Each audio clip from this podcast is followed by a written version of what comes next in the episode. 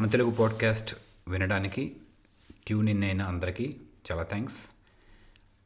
ఈ వారం మనకి చాలా సుపరిచితమైన టాపిక్ తీసుకున్నాము. అందరూ మనం అందరం సినీ ప్రియులమే. ఎప్పుడు సినిమాల గురించి మాట్లాడుకోవాలన్నా మనకి లేని ఎనర్జీ తీసుకురావడానికి అది చాలా ప్రోత్సాహాన్ని ఇస్తుంది అనమాట సో అందుకని ఈరోజు మన మిత్రులు శ్యామ్ విజయ్తో మన సినిమాలు బట్ సినిమాలు అంటే ఇక్కడ చాలా డిఫరెంట్గా వెళ్ళాలనుకున్నాం ఇక్కడ. అదేంటనేది ఒకసారి మనం మన సంభాషణలతో మొదలెట్టేద్దాం అది. Hello Shyam hello Vijay. Hello Surendra. నమస్కారం సురేంద్ర. హలో శ్యామ్ గారు. ఆ, సో శ్యామ్ నేను అంటే ఈ వారం ఏం చేద్దాం అనుకుంటుంటే ఎపిసోడ్ మనకి ఎప్పుడైనా ఏదైనా సినిమాలు ఇప్పుడు చూస్తుంటాం. మనకి మెయిన్ ఏదైనా టైం స్పెండ్ చేయాలనుకుంటున్నప్పుడు ఈ ఈ అసలు ఈ పాండమిక్ మాటే రాకూడదు అనుకుంటాను కానీ మళ్ళీ అది వాడాల్సి వస్తుంది తప్పదు. ఈ లాక్డౌన్ టైంలో మనము మన దగ్గర ఓటీటీ అనే పెద్ద అస్త్రం ఒకటి ఉంది. దాంట్లో వెతికి వెతికి చూస్తూ ఉంటాం. సో తెలుగు సినిమాల గురించి మాట్లాడుకున్నప్పుడు ప్రస్తుతానికి నాకైతే అంటే ఈ మధ్య వచ్చిన గత పది సంవత్సరాలు కానీ ఇరవై సంవత్సరాల్లో చాలా సినిమాలు వచ్చాయి. అడ్వాన్స్ టెక్నాలజీతో వచ్చాయి. అంత బాగానే ఉంది. కానీ స్వచ్ఛమైన తెలుగు సినిమా ఒక పల్లెటూరు నేపథ్యంలో సినిమాలు చూడాలి అంటే మనకి చాలా ఎయిటీలు నైన్ పంతొమ్మిది వందల ఎనభై తొంభైలోకి వెళ్ళాలి. నాకు అలా అనిపిస్తూ ఉంటుంది. సో మీకేమన్నా అట్లా ఎప్పుడన్నా అనిపించిందా? అరే ఈ too much of modern modernisation నుంచి ఏమైనా కాస్త పాత రోజులకి వెళ్ళి ఏదన్నా వెతికి చూద్దాం అనిపించింది ఎప్పుడన్నా? బాగుంది. ఈ ప్రశ్న బాగుంది సురేంద్ర. ఆ, అందున మనం ఈరోజు మాట్లాడుకునే ఈ ఈ టాపిక్ ఏదైతే ఉందో అది ఎప్పటికీ అంటే కొంచెం ఎవర్ గ్రీన్ టాపిక్ అని చెప్పుకోవచ్చు. సో మనం పంతొమ్మిది వందల ఎనభై దశకం అన్నాం కాబట్టి అప్పటికి నాకు కరెక్ట్గా అంటే పదేళ్ళు ఇంకా అంటే పదో ఏడుకి ఇంకా ఇంకా రాలేదు. నా అంటే నైన్టీన్ ఎయిటీ టూకి టెన్ ఇయర్స్ కంప్లీట్. కానీ సినిమా అంటే ఏంటి అని అర్థం చేసుకునే అంటే ఇది సినిమా అని చెప్పి అర్థం చేసుకునే ఇది వచ్చిందనమాట నాకు ఇప్పటికీ గుర్తు ఫస్ట్ అంటే నాకు మొట్టమొదటిసారిగా సినిమా అనేది హాల్కి వెళ్ళి చూసిందనంటే ఇది చూ ఇంత ముందు కూడా చూసే ఉంటా చిన్నప్పుడు. కానీ నాకు అంత బాగా ప్రభావితం చేసింది అంటే నైన్టీన్ ఎయిటీ ఎగ్జాక్ట్ ఎయిటీలో వచ్చిన శంకరాభరణం. అంటే అది అది ఇప్పటికీ అంటే క్లాసికల్ మూవీ అని చాలా చాలా చెప్తూనే ఉంటారు. అంటే మొత్తం క్లాసికల్ మ్యూజికల్ అండ్ క్లాసికల్ మూవీస్లో చెప్పుకోవాలంటే అది ఇప్పటికీ టాప్ ప్లేస్లోనే ఉంటుంది. సో దాని నుంచి తర్వాత మళ్ళీ కొంచెం హీరో వర్షిపింగ్ అవన్నీ రావాలంటే తర్వాత అడవి రాముడు. ఎన్టీ రామారావు గారిది. స్వర్గీయ నందమూరి తారక రామారావు గారిది ఆయనది. సో అక్కడి నుంచి కరెక్ట్గా అంటే హీరోయిజం హీరోయిజం ఎలివేట్ అయ్యేవన్నీ తర్వాత ఖైదీ అన్నీ ఇలా ఒక్కొక్కటి వచ్చాయి. అంటే అసలు చెప్పుకోవాలంటే లిస్ట్ మనకి ఈ మనకి సమయం సరిపోదు. చాలా ఉన్నాయి. నాకు నాకు ఇష్టమైన చాలా ఉన్నాయి. అలానే ఇంకోటికి ఇష్టమైన కూడా చాలా ఉంటాయి అలాగే లిస్టు. సో మనం. ఒక అదే. సినిమా ప్రత్యేకంగా తీసుకోకుండా చెప్పాలి అని అంటే కనుక నైన్టీన్ ఎయిటీస్ నుంచి మనం మనం చూసే విధానం అంటే ఏంటంటే సినిమా ఇలా కూడా తీయచ్చు అని అని నిర్మాత దర్శకులు అందరూ ప్రయత్నించారు. అది అప్పటి నుంచే కరెక్ట్గా మారింది. అంటే ముందు ముందు ఇంకా మాట్లాడుకోవడానికి మనకు ఛాన్స్ ఉంది కాబట్టి బట్ నువ్వు అడిగిన ప్రశ్నకు సమాధానంగా చూసుకుంటే నాకు nineteen eighties is more like starting of my cinematic ఇది. కానీ ఇప్పటికీ ఎప్పటికీ అయినా ఏదైనా పాతకాలపు సినిమా చూడాలంటే మొట్టమొదటి నేను అసలు అంటే ఏ సినిమా చూడాలనుకుంటే మాత్రం మొట్టమొదటి నేను చూసేది మాత్రం మాయాబజార్. మ్మ్. ఓ. ఉండము కదా అది ఇవి. మిస్ అమ్మ ఇంకా ఇవి ఆల్ టైమ్ క్లాసికల్స్ అనమాట అంటే ఈ సినిమా చూడాలని అనుకునే లేదు అదో దిద్దు అనుకునే కన్నా ఈ ఏదో ఒకటి చూడాలనుకుంటే మాత్రం మాయాబజార్ పెట్టుకుంటాను అది. ఓకే కూల్ కూల్ అయితే మనకి ఇప్పుడు ఎనభైలో తొంభైలో ఎందుకు ఎన- అంటే ఎనభై నుంచి తొంభై వరకు ఎందుకు అనుకున్నాము అంటే దానికి ఒక రీజన్ ఏంటంటే మనం ప్రస్తుతానికి మనకి ఎక్కువ మనం ఆ జనరేషన్ నుంచి వచ్చినాం కాబట్టి అందుకు తీసుకున్నాము అంతకుముందు క్లాసిక్స్ చాలా ఉన్నాయి. ఆ క్లాసిక్స్ ముట్టుకోవాలంటే దాని గురించి బాగా రీసెర్చ్ చేసి మాట్లాడుకోవాలి. లేకపోతే తేడా కొట్టేస్తుంది. అందుకని అది చిన్న కరెక్షన్ చెప్దామని. సో విజయ్ సో నీకు ఏమైనా ఇప్పుడు ఈ మధ్య చూస్తున్నాం? మనం రణగొన ధ్వనుల మధ్య కా- అంటే ఎక్కువ మ్యూజిక్ గురించి చెప్తున్నా. ఎందుకంటే ఇప్పుడంతా చాలా మోడర్న్గా లేకపోతే అంత కంప్యూటరైజ్డ్ అయిపోయింది ఈ మ్యూజిక్ అనేది. సో నీకేమన్నా ఎప్పుడన్నా సినిమా చూసేటప్పుడు మ్యూజికల్ కానీ కాదు ఏదైనా కానీ ఏదైనా పాత సినిమాలు అరే ఈ సినిమా చూసొద్దాం ఒకసారి వెళ్ళి అనేసి ఏమన్నా రీసెర్చ్ ఏమన్నా చేసావా? రీసెర్చే కాదు చూసావు కూడా ఏమన్నా? రీసెర్చ్ అని కాదు కానీ సురేన్ యాక్చువల్గా చెప్పాలంటే నైన్టీన్ ఎయిటీస్లో వచ్చిన సినిమాల్లో ఇప్పుడు పిల్లలు ఎలా ఉంటారు? ఇప్పుడు కొత్తగా ఏదైనా ఫైట్లు ఇలాంటివి చూసినప్పుడు కొంచెం ఎగ్జైట్ అవుతుంటారు కదా. అలా ఎగ్జైట్ అయ్యేవాడు అనమాట నైన్టీన్ ఎయిటీస్లో. మ్మ్. అట్లా మొట్టమొదటిగా నాకు అప్పట్లో వీసీఆర్ క్యాసెట్స్ తెచ్చుకొని చూసేవాళ్ళం కదా. ఖైదీ సినిమా చూసాం అనమాట ఫస్ట్ టైం. చూసినప్పుడు ఇదేంట్రా అసలు పోలీసెస్ని కొట్టడం ఏంది మళ్ళీ ఇట్లా గన్స్ పెట్టడం ఏంది వెరైటీగా ఉంది అని చెప్పేసి అందరూ కొంచెం హీరోయిజం బ్లాక్ డ్రెస్ వేసుకోవడం ఇట్లా చేసేవాళ్ళం అప్పట్లో. అట్లా కొంచెం అంటే సినిమా కంప్లీట్గా అర్థం కాకపోయినా బాగా ఇన్ఫ్లుయెన్షియల్గా కొంచెం అలా క్రియేట్ చేసింది అయితే ఖైదీ అన్నమాట మ్మ్. తర్వాత తర్వాత అప్పట్లో కొంచెం కమర్షియల్ సినిమాలు బాగా ఎక్కువ ఉండేవి కాబట్టి బాగానే చూసేవాళ్ళం అవన్నీ. తర్వాత థియేటర్కి వెళ్ళి కంప్లీట్గా కూర్చొని ఒక ఫీల్లోకి వెళ్ళిన సినిమా అయితే అన్నమయ్య. సో నేను ఎప్పుడైనా ఒక సినిమాని మళ్ళీ రిపీట్ చేసుకొని చూడాలనుకుంటే అన్నమయ్య సినిమా చూస్తాను అనమాట దాంట్లో. ఓకే అయితే ఇందాక నా సమాధానం సారీ ఇందాక ప్రశ్నకి నేను కొంచెం చెప్పాలనుకుని మర్చిపోయాను. మళ్ళీ నాకు సడన్గా గుర్తుకొచ్చింది ఇప్పుడు. నువ్వు చెప్పినట్టుగా సురేంద్ర నువ్వు అడిగినట్టుగా ఇప్పుడు నైన్టీన్ ఎయిటీస్ దశకంలో ఉన్నవి ఏది చూస్తాను మళ్ళీ అని అనుకుంటే కనుక సాగర సంగమం ఒకటి. అది ఆల్ టైమ్ బెస్ట్ అని కూడా అనిపిస్తుంది. నాకు ఎందుకంటే అందులో అన్ని ఎమోషన్స్ ఉంటాయి. అటు హాస్యం అన్నీ ఇంకా ఇంకా classical one of the classical so అంటే మనకి కమల్ హాసన్ని ఒక ఎలా మనకి ఒక సూపర్ స్టార్ రేంజ్లో పరిచయం అయింది. మన తెలుగు సినిమా అది డైరెక్ట్గా తెలుగులో తీశారు. కె. విశ్వనాథ్ గారి గురించి అసలు ఎలా ఎంత చెప్పుకున్నా తక్కువే. ఆ, ఒక అది ఒక మాస్టర్ పీస్ సురేన్ అది శ్యామ్ గారు అన్నట్టు ఇప్పుడు కూడా రిపీట్ చేసుకొని చూడొచ్చు. ఇప్పుడున్న డైరెక్టర్స్ కూడా దాన్ని అందులో ఎంతో కొంత కాపీ చేయడానికి ట్రై చేస్తుంటారు అనమాట దాన్ని రిపీట్ చేయడానికి. అవును అంటే ఇప్పుడు సినిమా సైలెంట్గా అంటే ఒక హీరోలు కానీ యాక్షన్ చూసి కాపీ కొట్టేది కాదు కానీ కావాల్సినంతగా ఎంత సెటిల్డ్గా పర్ఫామ్ చేయాలనేది మ్యూజిక్ డైరెక్టర్స్లో అందులో ఆ సినిమాకి కావాల్సినంత సోల్ ఎలా ఇవ్వడం అనేది అంటే ప్రతి డిపార్ట్మెంట్లో నాకు తెలిసి అక్కడి నుంచి రెఫరెన్స్లు ఈజీగా తీసుకోవచ్చు. అవునవును. ఆ సినిమాలో నువ్వు క్లియర్గా అబ్జర్వ్ చేసినట్లయితే దాంట్లో అన్ని కళలకి ఇంపార్టెన్స్ ఉంటది. ఆయన మ్యూజిక్ ఉంటది డాన్స్ ఉంటది ఇంకా చిన్న చిన్నవి కూడా ఉంటాయి అనమాట కళాకృతులు సంభాషణలు పలికే విధానం కానీ బ్యాక్గ్రౌండ్ మ్యూజిక్ నువ్వు అబ్జర్వ్ చేస్తుండవు ఓవర్గా ఉండదు. చిన్న చిన్న సౌండ్స్ పిన్ డ్రాప్ సైలెన్స్ అవన్నీ మనకు వినబడేలాగా ట్రై చేస్తుంటాడు.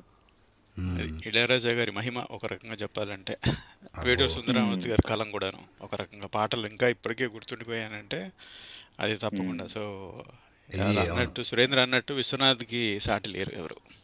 యా, అసలు అంటే నాలుగు స్తంభాలు అంటే మామూలు త్రిమూర్తులు అంటూ ఉంటాం కదా దీనికైతే కె. విశ్వనాథ్ గారు ఇళయరాజా గారు కమల్ హాసన్ గారు వేటూరి గారు.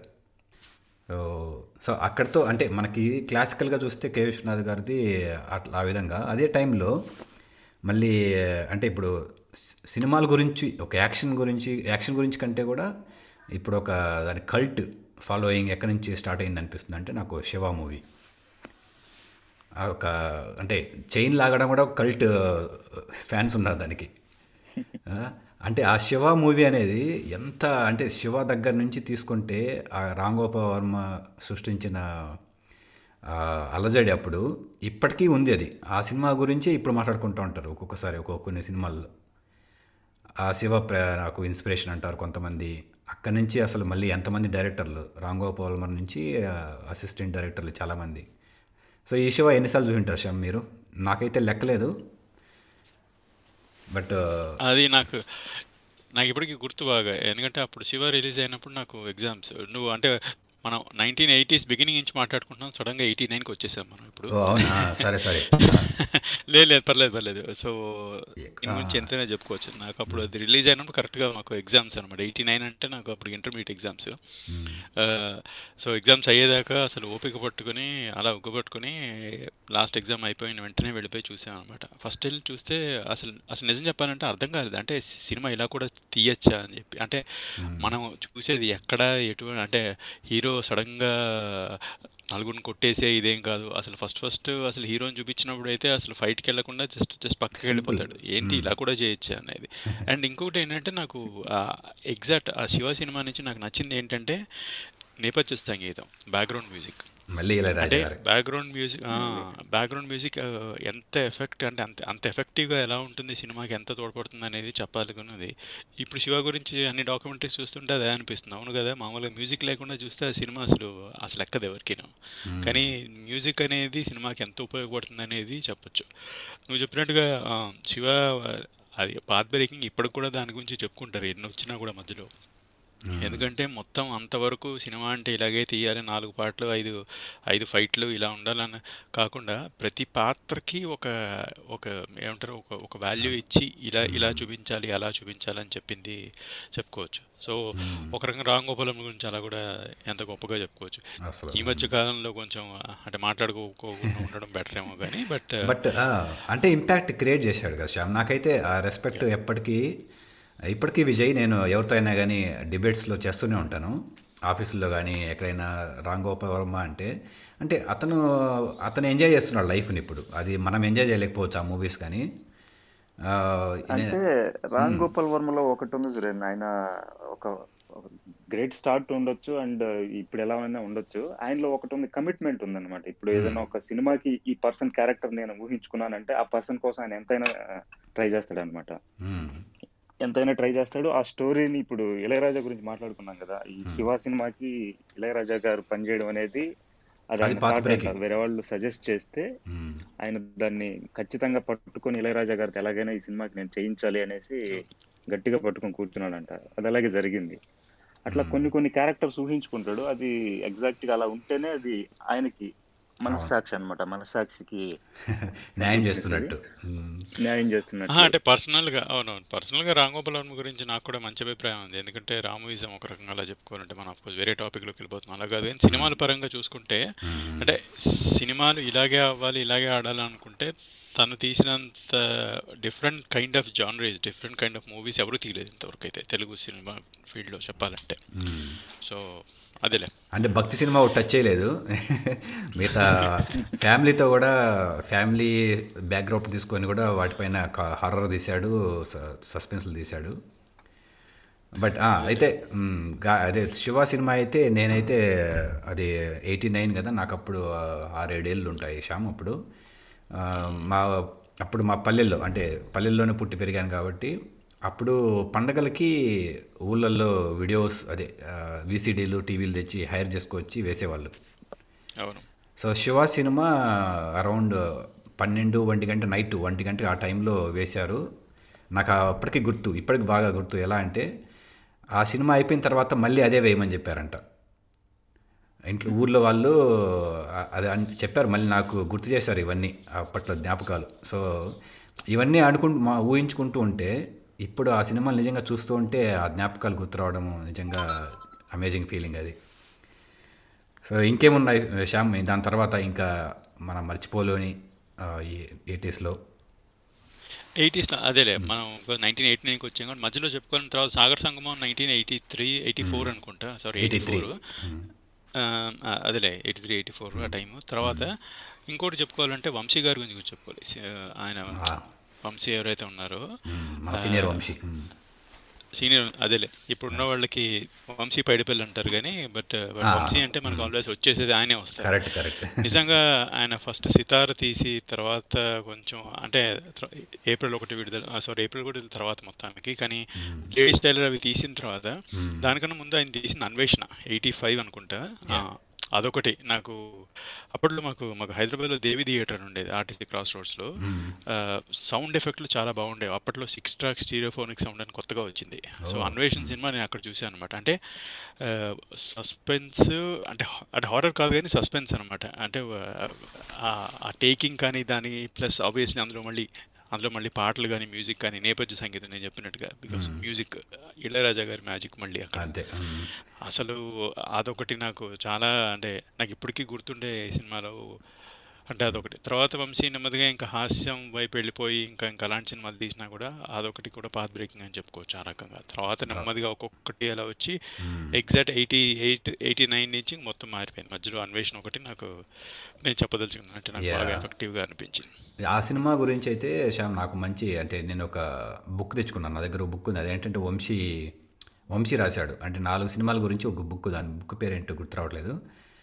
అన్వేషణ గురించి సితారా ఇంకా ఒక నాలుగు రెండు సినిమాలు వాటి అంటే ఎక్స్పీరియన్స్ వంశీ అప్పుడు తీయాలనుకున్నప్పుడు ఎవరెవరితో ఎలా దాని గురించి డిస్కస్ చేశాడు వాళ్ళ మూవీ షూటింగ్ ఎక్స్పీరియన్స్ అన్నీ ఒక బుక్లో రాశాడు. సో ఆ- బుక్లో నా కళ్ళ కట్టినట్టు అంటే మనకు స్టార్టింగ్లో భానుప్రియ వచ్చి అలా అడవుల్లోకి వెళ్ళి తీయాలంటే ఒకడే వెళ్ళాడంట కెమెరా పట్టుకొని.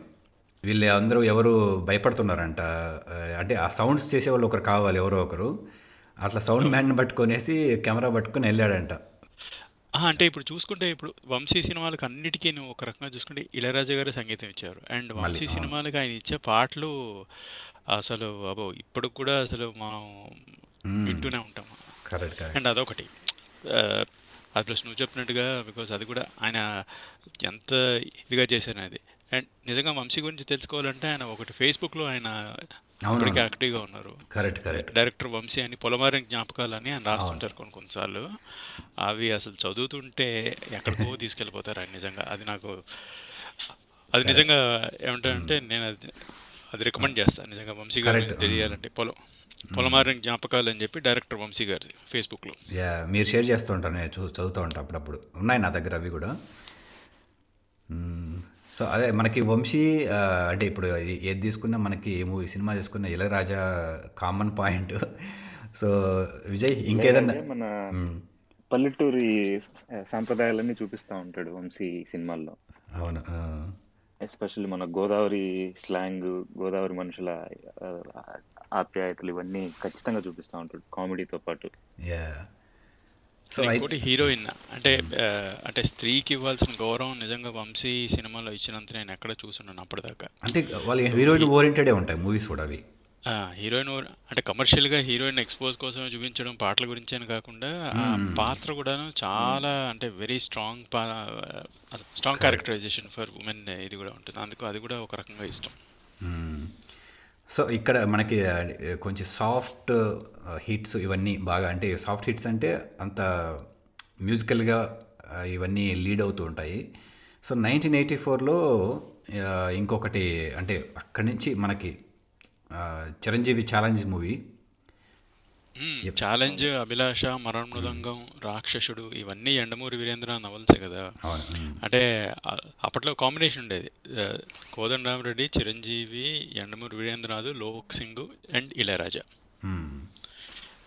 వీళ్ళందరూ కలిపి తీసిన సినిమాలు వరుసగా ఈ ఐదారు సినిమాలు ఇప్పటికీ గుర్తుండి అంటే నవలని కరెక్ట్గా సినిమా పరంగా హిట్ చేసింది కూడా ఒక రకంగా ఇవన్నీ ఇవన్నీ సినిమాలు చెప్పచ్చు అన్నట్టుగా ఖైదీ తర్వాత వరుసగా అభిలాష ఛాలెంజ్ ఇవన్నీ రావడం కూడా ఒక రకంగా అది మంచి అంటే ఏంటంటే అదే అన్నట్టు కమర్షియల్ హీరో కమర్షియల్ మూవీ ఆ మూవీ ఎలిమెంట్స్ మ్యూజిక్ పరంగా కూడా. సో ఇవన్నీ సాఫ్ట్ హిట్స్ అని కూడా చెప్పొచ్చు నువ్వు అన్నట్టు. Yes that's that's right word to say అంటే అంత మరీ మాక్సిమం ఇది కాకుండా.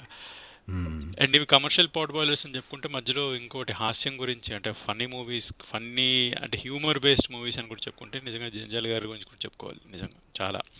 Ahana Pellanta. I think eighty seven అనుకుంటా. Eighty six or eighty seven eighty seven అది అసలు ఇప్పటికీ అసలు మా ఇంట్లో అయితే మేము.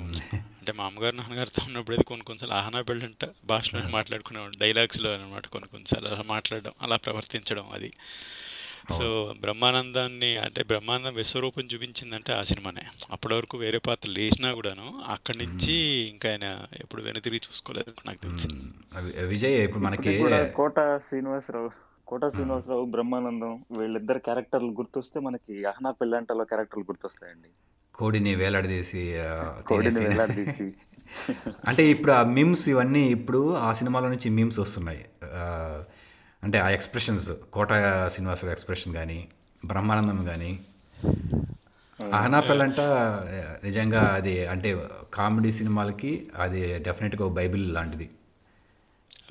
బట్ అంటే తిట్టు అనేది అంటే తిట్టు మరీ మరి అంత అది వాళ్ళని అవతల వాళ్ళని మరీ అసలు ఏమంటారు హట్ చేసేలా ఉండకూడదు అలానే ఫన్నీగా ఉండాలని పింజారి వెధవ అనేది అది అక్కడి నుంచి వచ్చింది అనుకుంటా నాకు తెలిసి. సో ఇప్పుడు కూడా ఎవరైనా తిట్టాలంటే అలాగే తిడుతూ ఉంటాను అనమాట నేను అసలు.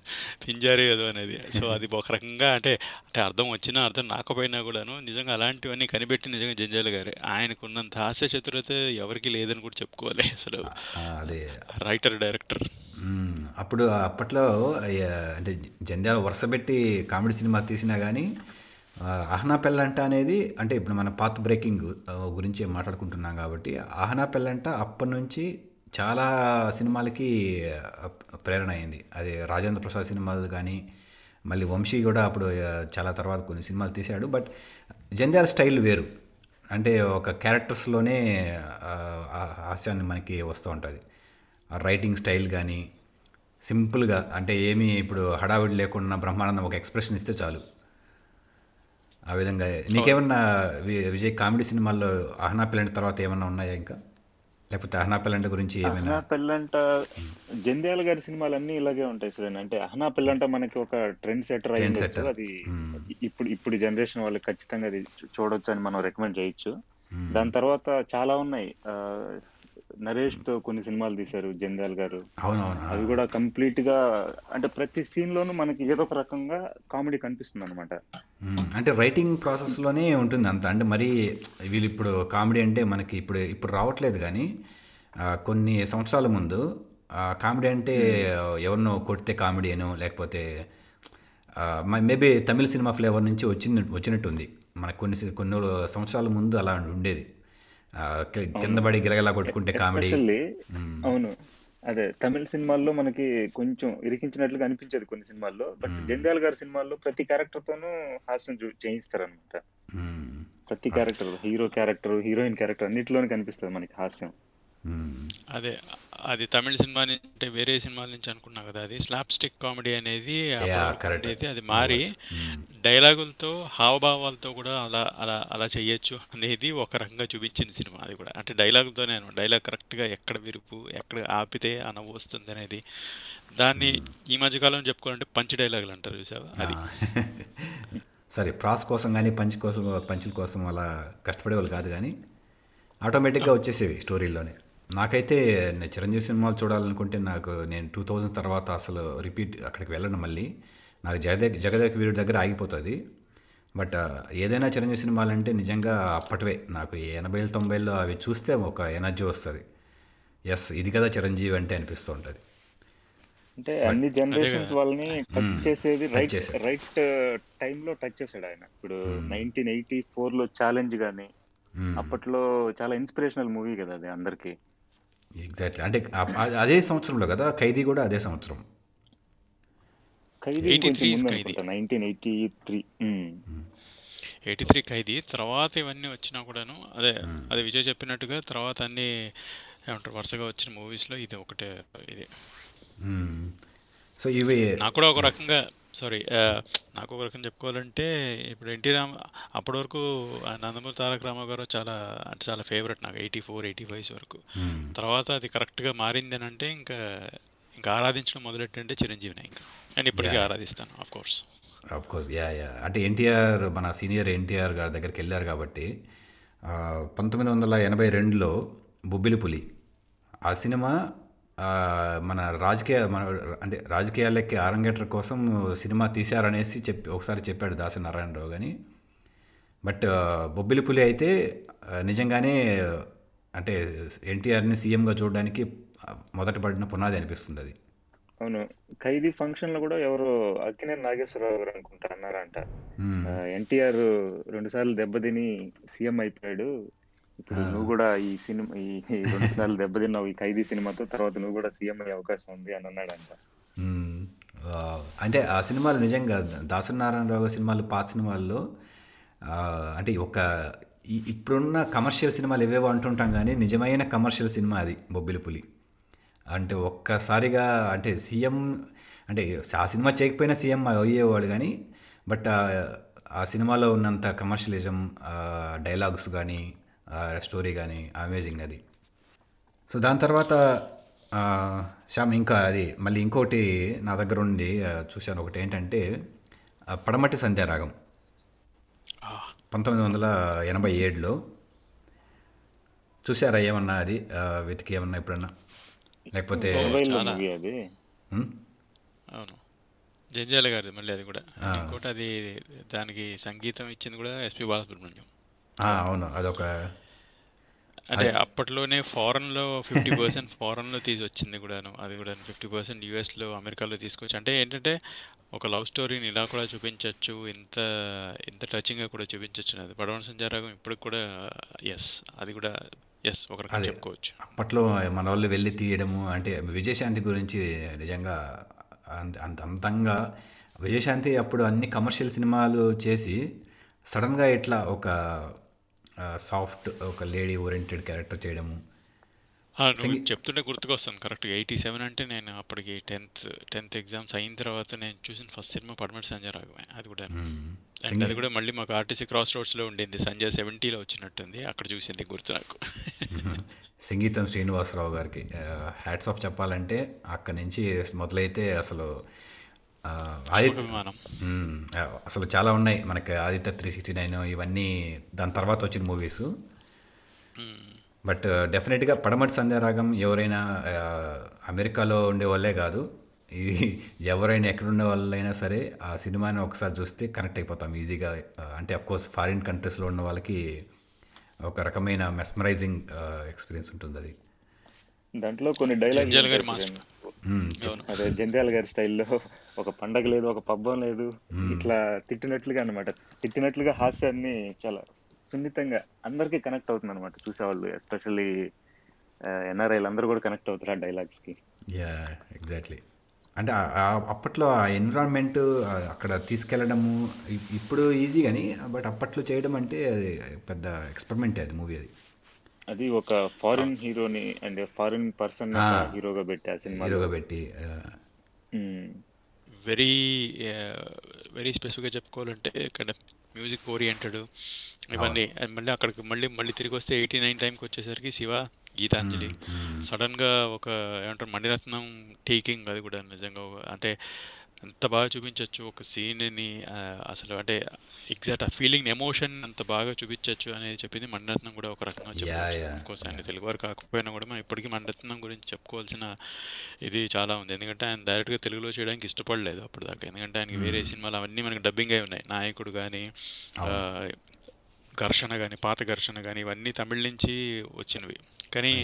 డైరెక్ట్ తెలుగులో తీసిందంటే 'గీతాంజలి' ఒకటే ఇప్పటిదాకా కూడా చెప్పుకోవాలంటే. సో అదొకటి! చాలా అంటే ఆ హ్మ్. టైంకి ఆహ్, ఆ ఫీల్ ఏదైతే ఉందో అది ఇప్పటికీ ఉండేదన్నమాట. అంటే ఇలాంటి సినిమాలు చూసినప్పుడు మనకి నోస్టాల్జియా అంటాం కదా! హ్మ్. అండ్ ఆ పాట రకంగా చెప్పుకోవడానికి గుర్తుకొస్తున్నాయి అనేవి ఆ పాట అనేది కూడా అది అది నిజంగా యాప్ట్ చేసుకోవచ్చు. నేను చెప్పాలనుకుంది ఏందంటే 'గీతాంజలి' సినిమా ఆహ్, మనకెలా కనెక్ట్ అవుతదంటే అది మనం ఒకసారి మీ మీతో మాట్లాడినప్పుడు చెప్పాను కదా శ్యామ్ గారు. మనం ఏదైనా మంచి లొకేషన్‌లో జాగింగ్ చేస్తున్నా, నడుస్తున్నా చుట్టుపక్కల మనకి! కొంచెం బర్డ్స్ మ్యూజిక్ ఇట్లాంటివి ఎక్కడైనా వినిపించాయనుకో, వెంటనే మనం ఎక్కడో చూసినట్లుంది ఈ లొకేషన్ 'గీతాంజలి' సినిమాలో అని అంత కనెక్టెడ్ అనమాట అది. ఎక్కడైనా. మనం ఫాగ్ చూసినా గానీ 'గీతాంజలి' సినిమాలో లొకేషన్ లాగుంది. ఇలా అవును. అనుకుంటాం అనమాట. అండ్. డైలాగ్స్ కూడా చాలా న్యాచురల్‌గా ఉంటాయి. అంటే ఇప్పుడు అంటే నాగార్జున మస్ట్ వాచ్ మూవీ అనమాట అది. అవును. అది అంటే లవ్ స్టోరీస్‌లో ఏవేవో లవ్ స్టోరీ ఇప్పటికీ నిన్నగా నిన్న ఏదో 'ఉప్పెన' అనేసి ఒక సినిమా రిలీజ్ అయింది. లవ్ స్టోరీనే.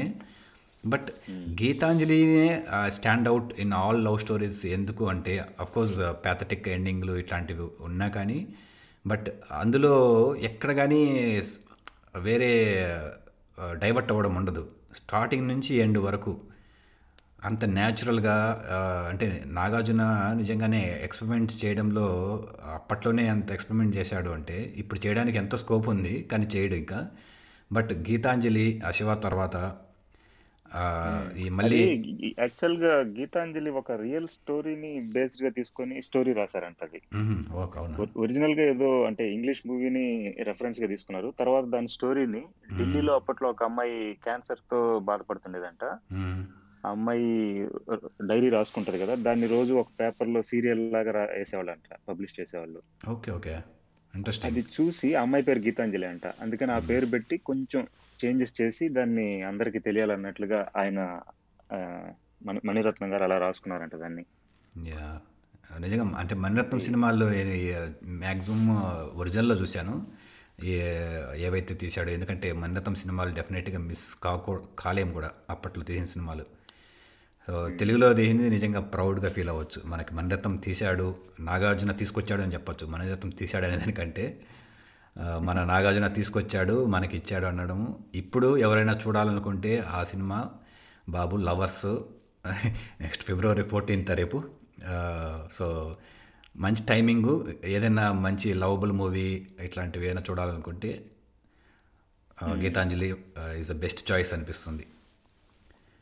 శ్యామ్ గారు ఈ మధ్య రన్నింగ్ జాగింగ్ చేసేటప్పుడు ఆ లొకేషన్స్ చూసినప్పుడు ఇట్లానే అనుకుంటారు అనమాట మ్మ్. గుర్తుకొస్తున్నాయి గుర్తుకొస్తున్నాయి ఎదలోతులో ఏ మూలనో నిదురించు జ్ఞాపకాలు నిద్రలేస్తున్నాయి. గుర్తుకొస్తున్నాయి గుర్తుకొస్తున్నాయి. ఇలా అనుకుంటారు బాగుంది బాగుంది. అంటే ఒక్కసారిగా నిజంగా. అన్ని గుర్తు నువ్వు పాడుతూ ఉంటే అందులో లిరిక్స్ కూడా అలాగే అంటే అప్పటి నుంచి ఇప్పటి వరకు మనం గుర్తు చేసుకోవడం ఒకటి. అది ఇప్పటికీ అలా మనకి కళ్ళల్లో మెదులుతూనే ఉన్నాయి మన పాత జ్ఞాపకాలంతా. సో అయితే ఇక్కడ వరకు అంటే ఇప్పుడు ఇంకా దాదాపు మన టైం కూడా ఇంకా ఐదు నిమిషాలు ఉన్నట్టుంది. సో ఇక్కడ మళ్ళీ సిరివెన్నెల గురించి చెప్పుకోవాలి శ్యామ్ మళ్ళీ? ఎయిటీస్లో వచ్చిన వాటిల్లో. సిరివెన్నెల సీత సిరివెన్నెల అంటే మన సీతారామ శాస్త్రి గారు గుర్తొస్తారు. ఎందుకంటే ఆ- సిరివెన్నెలకి సీతారామ శాస్త్రి గారికి ఉన్న అనుబంధం అది ఎంత చెప్పినా తక్కువే. ఆయన రాసిన రచనతో నిజంగా రాసిన పాటలతోనే అంత ఇంపాక్ట్ క్రియేట్ చేశారంటే అది హ్యాట్స్ ఆఫ్ అది. కే. విశ్వనాథ్ గారికి కంటే కూడా ఎక్కువ సిరిమిన సీతారాం సీతారామ శాస్త్రి గారి గురించి మాట్లాడుకుంటారు.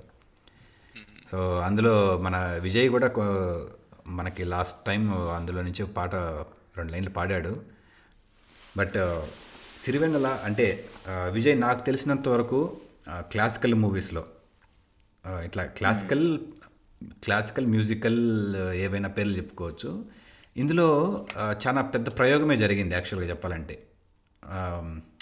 హీరో ఆ, మన బెంగాల్ నుంచి యాక్టర్ని తీసుకురావడము. అక్కడి నుంచి మనకి మళ్ళీ హీరోయిన్ కూడా ఇప్పుడు వాళ్ళకి కళ్ళు కనిపించవు వినిపించవు ఇట్లా క్యారెక్టర్స్.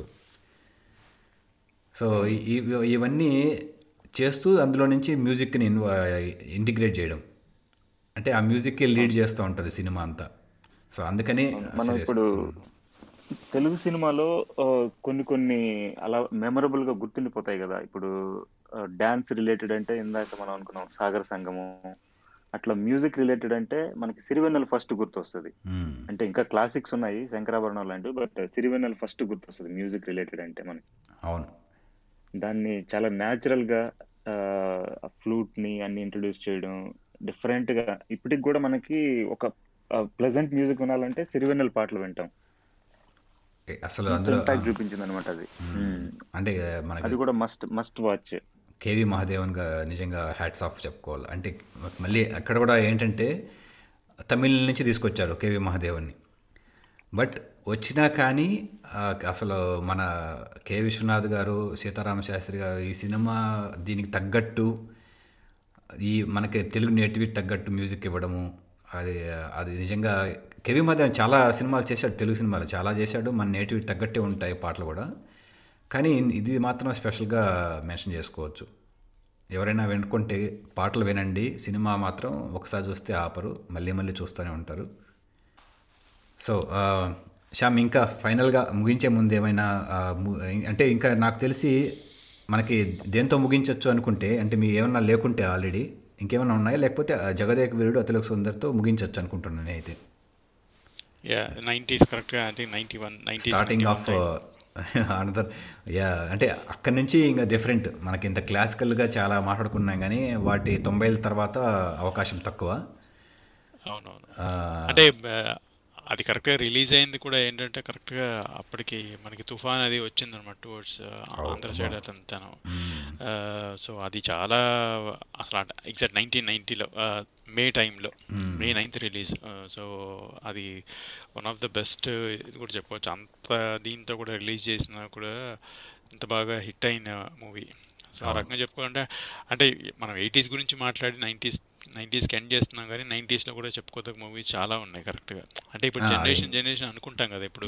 నువ్వు ముందుగా ఒక ప్రశ్న అడిగినప్పుడు అప్పుడు అన్నా మ్యూజిక్ పరంగా చూస్తే ఇప్పుడున్న రణగుణ ధ్వనులతో అప్పటికి మాట్లాడుకుంటే అని.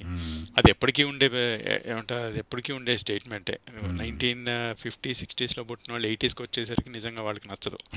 ఏమిటి అసలు ఇలా అని. ఇప్పుడు మనం అనుకుంటున్నాం కరెక్ట్గా టూ థౌజండ్ టెన్ తర్వాత వచ్చినవన్నీ అసలు ఏమిటి మ్యూజిక్లో లౌడ్ మ్యూజిక్స్ అని చెప్పి. తర్వాత మళ్ళీ టూ థౌజండ్ థర్టీ ఫార్టీలో వాళ్ళు అలాగే అనుకుంటారు. సో ఇవన్నీ అంతే. సో మనకి ఎప్పుడు ఉంటాయి. సో అది అది ఇంక నెవర్ ఎండింగ్ సర్కిల్ లాగా ఎప్పటికైనా ఉంటుంది. కానీ టేస్ట్ అనేది సినిమాలకు సంబంధించిన ఒక టేస్ట్ అనేది ఏంటంటే అది ఎంటర్టైన్మెంట్ మీడియం కాబట్టి ఒక్కొక్కరికి ఒక టేస్ట్ పరంగా. ఆ. టైంకి కొందరికి కొందరికి రొమాంటిక్ లవ్ స్టోరీస్ ఇష్టం కొందరికి సెంటిమెంట్ ఇష్టం ఉంటుంది కొందరికి humour and ఇంకొందరికి action movies obviously larger than life characters అనేది ఏంటంటే అంటే మన తెలుగు వాళ్ళ సినిమాని ప్రేమించినట్టుగా నాకు తెలిసి వేరే ఎవరు వేరే భాష వాళ్ళు ఎవరు ప్రేమించినట్టుగా నేను చూడలేదు. మన మనకి అదొక దాని అంటారు కదా ఏదో ఇది కూడా పార్ట్ ఆఫ్ లైఫ్ అంతే అట్లా. అది.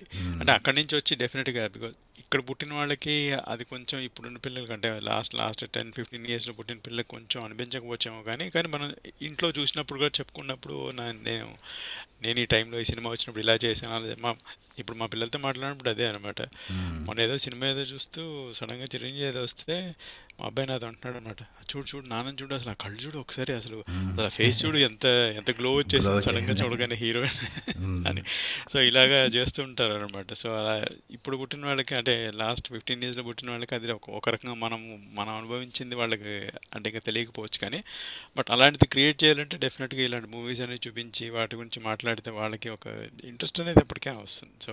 అంటే ఇప్పుడున్న కాలంలో మనకి ఏంటంటే ఎక్కడో తీసిన అసలు భాష తెలియని సినిమాను కూడా చూడడానికి మనకు సౌకర్యం ఉంది. అవును. కానీ మన భాషను మనం మర్చిపోకూడదు కాబట్టి తెలుగు సినిమాల్లో చాలా ఆణిముత్యాలే ఉన్నాయి. మనం ఎప్పటికీ ఎంతసేపు హీరోయిజం హీరో వర్షిప్ అని అంటాం కానీ అలా కాదు. ఉన్నాయి. వస్తాయి. డెఫినెట్గా కాలాన్ని బట్టి మారుతుంది. మనము అలాంటి గోల్డెన్ మూవీస్ ఉన్నాయి బాబు. చూడొచ్చు మనకి.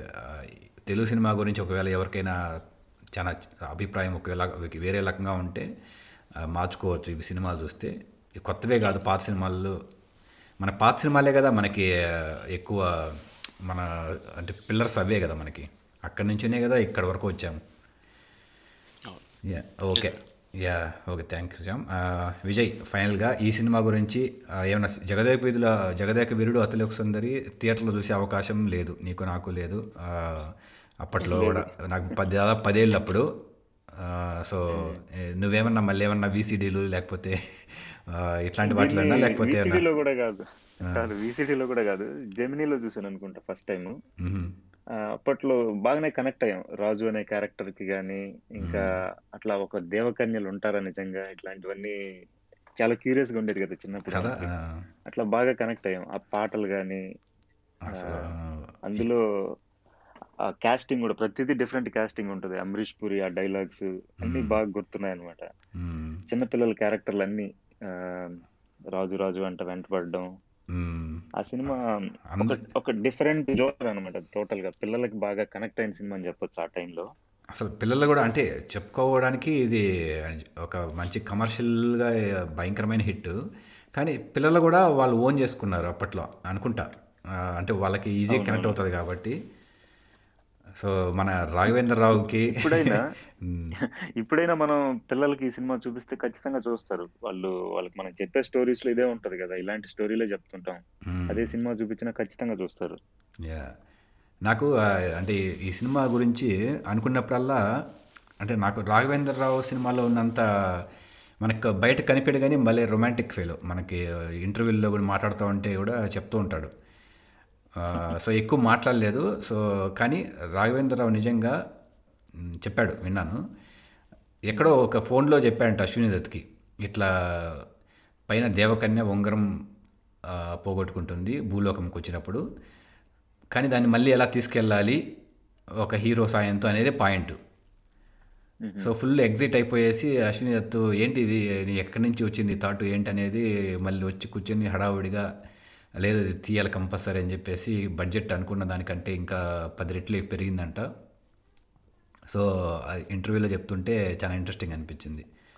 దాన్ని ఆయన అప్పట్లోనే చాలా తెలివిగా ఉపయోగించి ఉంగరాన్ని కూడా ఏదో చేప మింగేసేటట్టు చేస్తాడు కదా క్లైమాక్స్లో అది మళ్ళీ ఇంకా హీరోయిన్ వెళ్ళిపోతే కష్టం కదా. సీక్వెల్ ప్లాన్ చేయడానికి అన్నట్లుగా చెప్పాడంట. ఇప్పుడు ఇప్పుడు మళ్ళీ దాన్ని మళ్ళీ వాళ్ళకి తవ్వుతున్నారు అనమాట వేస్ట్ వాళ్ళ వాళ్ళ ప్రయత్నం వాళ్ళు చేయొచ్చు కానీ బట్ అనవసరంగా ఒరిజినల్ని ఒరిజినల్ లాగా ఉంచి ఉంచిస్తేనే బెటరు. సో ఓకే అయితే మనకి ఈ సినిమాతో ఈ ఇక్కడితో ఎండ్ చేస్తున్నాము అంటే ఎండ్ కాదు ఇది. మనకి మళ్ళీ తొంభైలో సినిమాల గురించి ఎప్పుడైనా మళ్ళీ మాట్లాడుకోవచ్చు. ఈ సినిమాలు ఎవరైనా అంటే మన ఉద్దేశం ఇక్కడ ఈరోజు చేయడానికి ఉద్దేశం ఏంటంటే ముందు చెప్పినట్టు పాత సినిమాల్లో ఒకసారి ఎక్కడైతే అవైలబిలిటీ ఉంటే మంచి ప్రింట్ ఉంటాయి చాలా అవి డిజిటలైజ్ చేశారు. అవి చూసి అరే ఏం సినిమాలు రావట్లేదే ఏ వస్తున్నాయి ఇంకా అనేసి వెతికే పని లేకుండా మన లైబ్రరీలో ఇలాంటి ఆనిముత్యాలు ఎన్నో ఉన్నాయి. సో అవి చూడండి తరించండి ఎంజాయ్ చేయండి. ఇట్లాంటి లాక్డౌన్లు పాండమిక్లు ఈ మన ఇట్లాంటి సినిమాలు చూస్తే అసలు ఏవి గుర్తు కూడా ఉండవు. అది మా ప్రయత్నం. సో ఇందులో ఏదైనా మళ్ళీ మీకు ఏమైనా అనిపిస్తే ఫీడ్బ్యాక్ కానీ ఏదైనా సినిమాలు అరే ఇవి కూడా రికమెండ్ చేయొచ్చు అనుకుంటే ప్లీజ్ ఈమెయిల్ చేయండి. సో ప్రస్తుతానికి అయితే వచ్చే వారం మళ్ళీ ఇంకొక ఆసక్తికరమైన అంశంతో మళ్ళీ కలుద్దాం. అంతవరకు సెలవు. Bye bye